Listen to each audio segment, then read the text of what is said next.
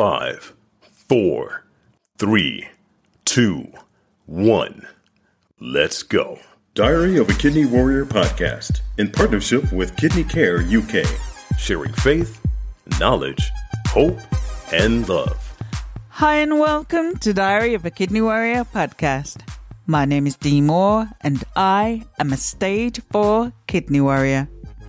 This podcast is dedicated to encourage, educate, and inspire as we explore all aspects of kidney disease, related chronic illnesses, and health. If you have any questions or ideas for topics you would like me to cover, please get in contact with me on social media using the handle Diary of a Kidney Warrior. In today's episode, Diary of a Kidney Warrior podcast celebrates Black History Month. And my guest today from CAHN, the Caribbean and African Health Network, is Chief Officer Charles Kwaku Odoi. Charles joins me to share about the topic of health inequalities, kidney disease, and the black community, and the work of CAHN. Hi, and welcome to Diary of a Kidney Warrior podcast. How are you doing today, Charles? Yeah, I'm, I'm good, thanks. And, thanks to you, Dee, for the opportunity to do this recording. So thanks for having me.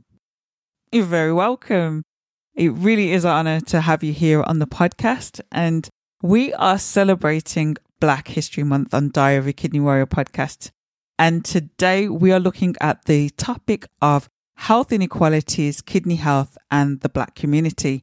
And so I really wanted to speak with you today about the work of CAHN, the Caribbean and African Health Network with the Black community.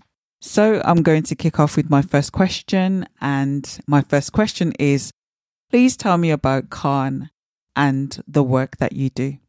So, the Caribbean African Health Network, CAHN, was started in 2017. It was on the back of our chair, Dr. Faye Bruce's PhD, that was looking at cardiovascular disease and why Black people tend to have poorer cardiovascular outcomes.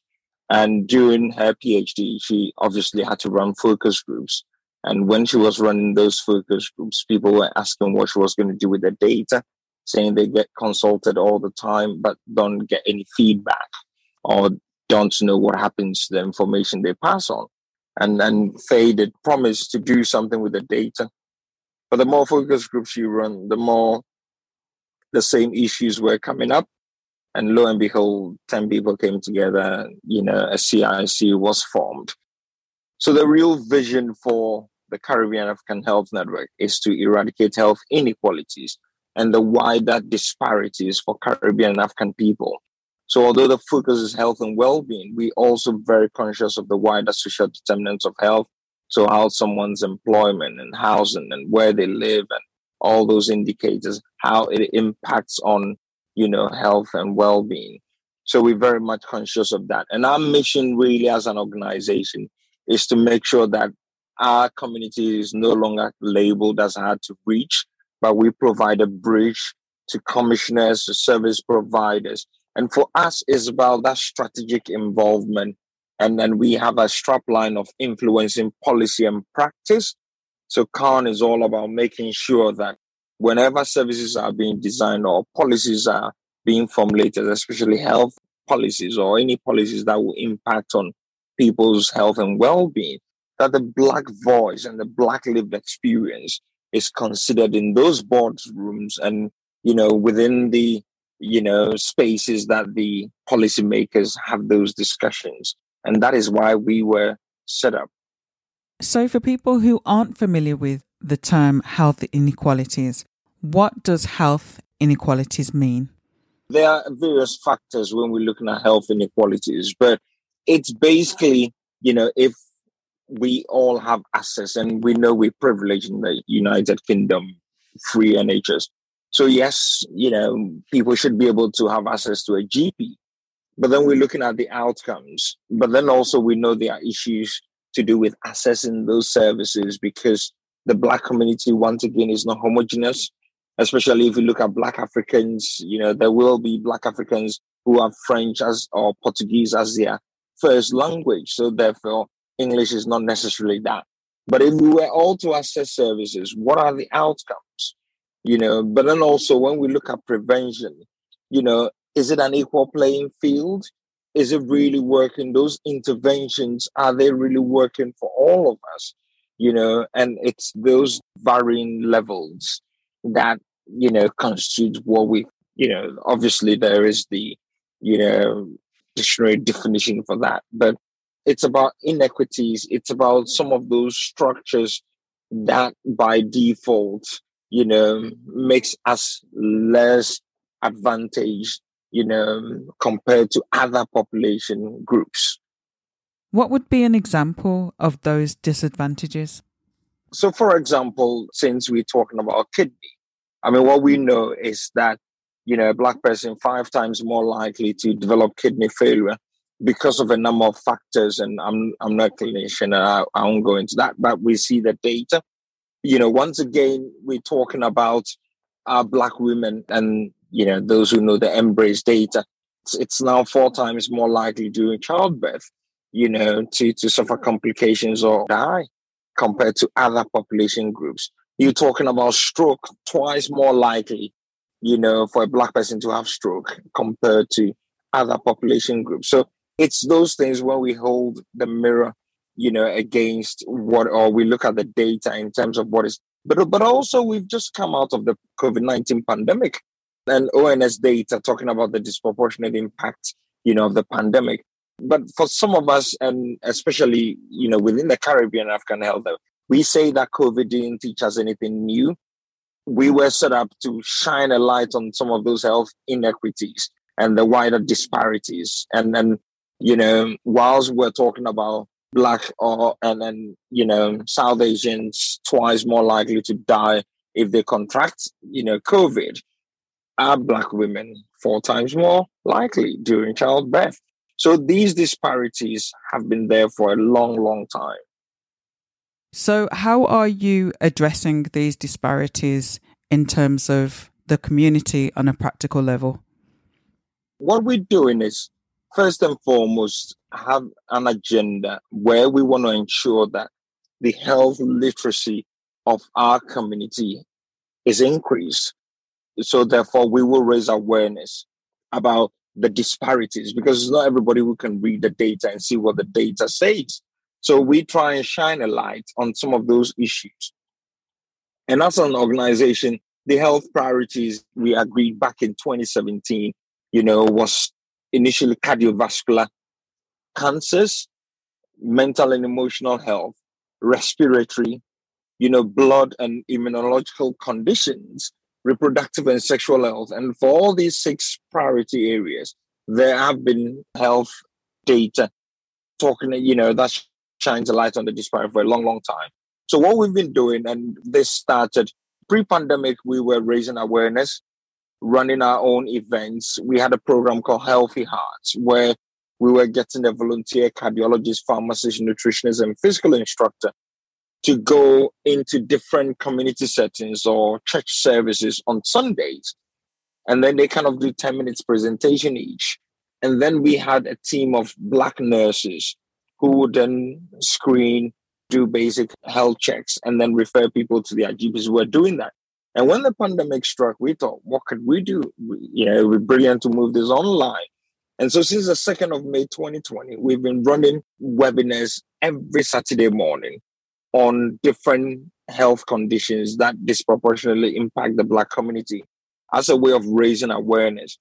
And then also since the 17th of April, we've been running weekly Healthy Hearts, which is focused on nutrition and physical activity because these things are really important. And since the focus of this show is on kidney, we know there are massive problems and there are high rates of hypertension, type 2 diabetes, high cholesterol, obesity within our community, which means that there's extra burden on people's kidneys. And would the other thing we know, across a number of indications, or eh, you know medical indicators is the fact that our people don't usually take part in clinical trials as well. So I remember when we're raising, you know, awareness of, of the vaccine and saying that is the only scientific solution at that moment. Yes, prevention is brilliant, but if you contract and then talking about people were saying, Can you reassure us, you know, it was tested on black people? And then many people will know the former Secretary of State for Health commissioned an inquiry into medical devices because there were differential readings for black people. So just based on your skin color, you were getting different readings. So all these things feed into that. So as a community, you know, as an organization, we try and raise awareness to the community so that they understand a prevention. Why is it necessary? Because then sometimes when you know your position, it's very easy for you to recognize and take practical steps. So, A, for us to discuss why we need to prevent, but also, should people sadly contract a long term condition, then the management and the care is really important. How do we get our people involved in their care? Which means that treatment is really, really essential. And we have an issue where certain sections of our community, of the Black community, will prefer herbal remedies, will prefer, you know, other things because they feel we're becoming too Western when it comes to medications and drugs and treatment and all that. So for us as an organization, raising awareness, emphasizing the importance of prevention, but also management and treatment are really, mm-hmm. really important so that collectively we can care for each other. But also we know the issues and the challenges. Our black community less likely to donate kidneys, you know, so the whole organ donation in some sections is a taboo subject. And we know that many people from the black community are waiting kidney transplant, wait a lot longer. And therefore, because they wait so long, they end up with poorer outcomes when they even get the transplant. So there are some really critical issues. And for us, it's about how we demystify, how we myth bust, but then how we make sure some of those difficult conversations people can have it. And hence why our health hour sessions in the morning, on Saturday mornings, we have black doctors, black consultants and GPs, people from our community who understand our foods, who can challenge about the portion sizes, about the salt, about the fat. They can talk to us and it doesn't feel like people are being talked down to, but it's that brotherly, sisterly conversation. I think it's really important what you said that the medical professionals, the GPs who are addressing these concerns people from the black community have are black because this is a topic that comes up very frequently on the podcast that there is this high level of mistrust between members of the black community and the medical profession. And you have these webinars and people are getting information that will address these taboos. So can we talk a bit more about that? So what other type of issues come up in terms of the mistrust of the medical profession that you as an organization are trying to address and debunk? It's, really important that, and we can't understate or overstate the lack of, you know, trust. And it is worth saying that some of that is historic you know, there are historic issues that has led to where the black community is now. And, you know, we know there are allies there. There are people who get the challenges. I've met people who grew up, white people who grew up in South Africa during apartheid. And I've seen firsthand experience, but also we can learn, you know, the challenges of discrimination from, you know, other protected characteristics. So we get it. I suppose the real importance of having people from Black community who are clinicians who work within the NHS to come and speak to their fellow people is one, trying to say this system, the health system, is not just why we work in it. And I'll give you an example.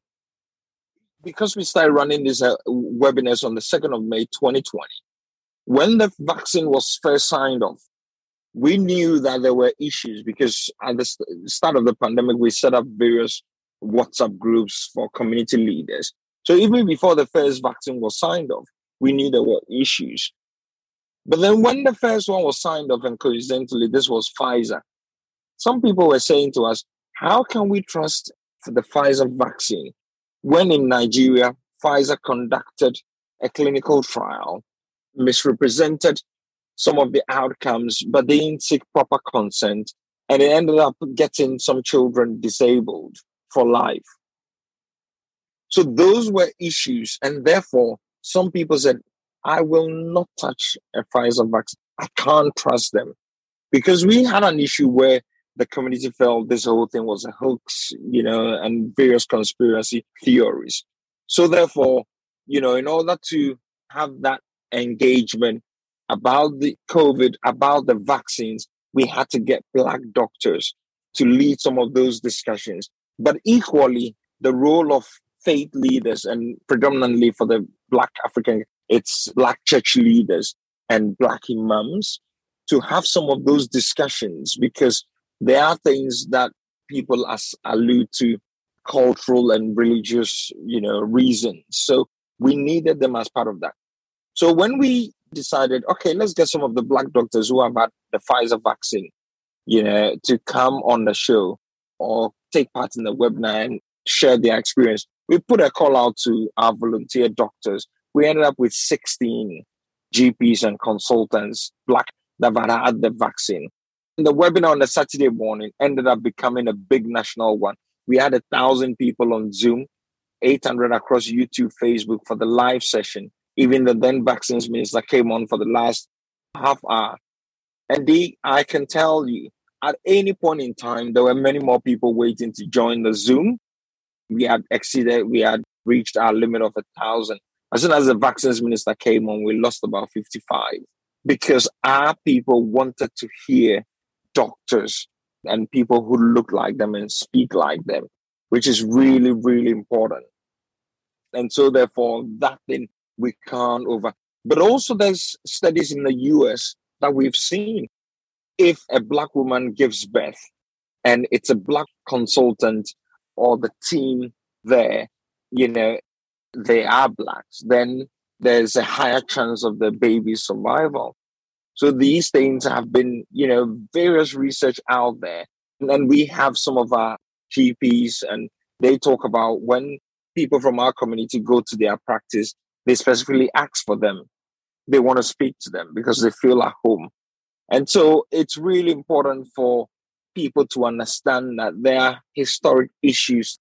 And therefore, because we are a minoritized community, the real issue when it comes to this is will I be listened to?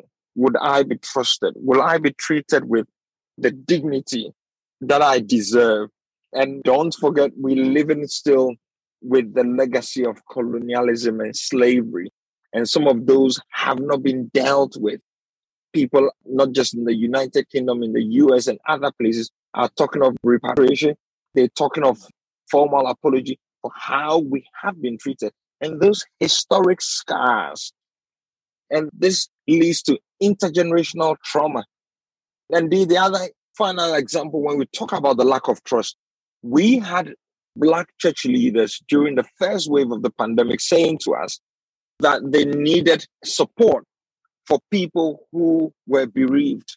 They were conducting three, four funerals a week, but because of lockdown, they couldn't go to people's home and ask if we could support we put a call out and brought together six Black British Association of Counseling and Psychotherapy trained counselors to start our mental health service. Although in Greater Manchester, where the organization started, there was a bereavement hub where people who are bereaved could get some support from.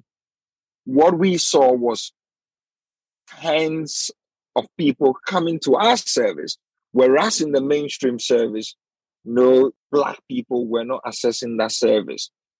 We did a survey to understand the impact of COVID on the Caribbean African community across Greater Manchester. 73% said they wanted to access services that are black led.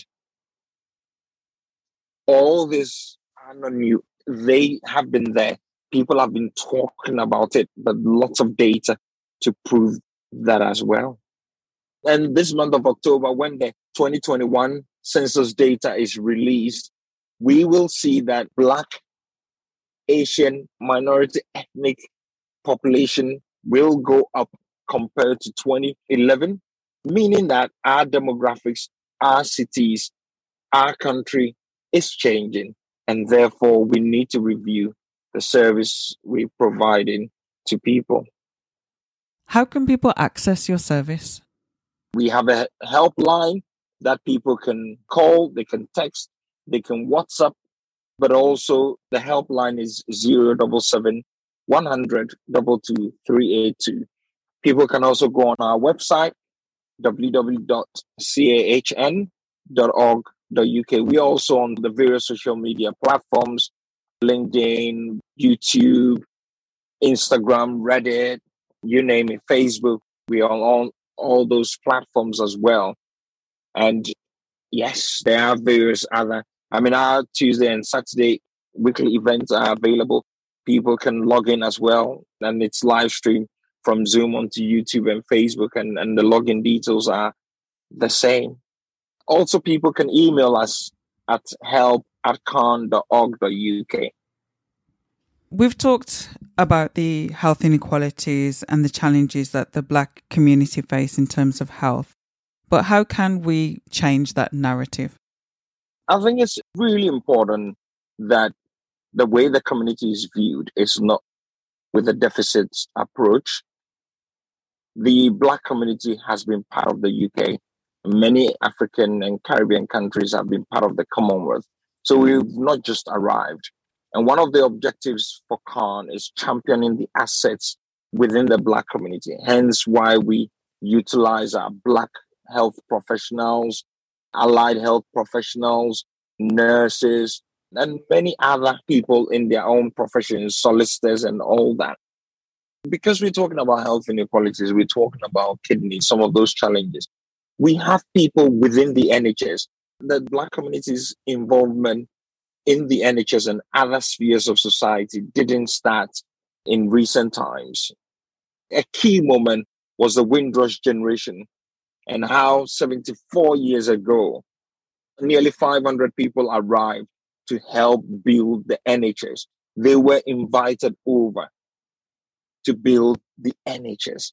And right across every sector of society, people from the Black community you would find it's not coincidence that we now have the first black chancellor in the UK. We have assets. You talk about the various professions, you look at culture, arts, sports. We have been part of it. And so, therefore, it's really important to view the community with respect from a strengths based approach we are not hard to reach. It's the model of engagement that usually hasn't worked. The challenges and how we refer to our times hasn't helped either. We're not Afro Caribbeans. Afro refers to hair, and they're Africans, they are Caribbeans, and it's about treating people with dignity. But also, sometimes the challenge we've had is where systems deny that there's racism and discrimination unless there's that recognition that more needs to be done and where we work with various community leaders then nothing will change that is so powerful i think it's so important that we celebrate and recognize the contribution of the black community towards building the nhs and while we're talking about celebration and recognition, I know that you have a celebration gala coming up. So please, can you tell the listeners about the celebration gala? So, massive thanks, Dee, for, for the opportunity. I want to appeal to all your listeners. On the 22nd of October at the Hilton Deansgate in Manchester, we'll be hosting our third gala it will be an occasion where we're celebrating the fifth anniversary of the organization. Because it's Black History Month, there will be an awards section to it as well, where we're going to recognize unsung heroes, collaboration, campaigns, and really say thank you to our allies and our supporters. It's a ticketed event. We're encouraging people to come together, buy a table. You know, we appealing for raffle auction prizes as well, just to be able to fundraise and support our work. So please go on our website, book your ticket or book a table for your family and support this invaluable work. We want to make sure things change within a generation. Therefore, it means it's a marathon and not a sprint. And we know the importance of money and funding and resourcing. So it's our passionate appeal and our humble plea. Get on our website, book your tickets, and come and support this amazing work we're doing. Thank you. Thank you so much for joining me today and for sharing information about health inequalities and for sharing about the amazing work that CAHN Caribbean and African Health Network are doing with the Black community. Thank you so much. Thank you for listening to Diary of a Kidney Warrior podcast. And don't forget that you can contact me on social media using the handle Diary of a Kidney Warrior. Please do subscribe to the podcast and please do tell a friend. New episodes of this podcast are released every other Monday. Until next time, take care and choose to live. Diary of a Kidney Warrior, sharing faith, knowledge, hope, and love.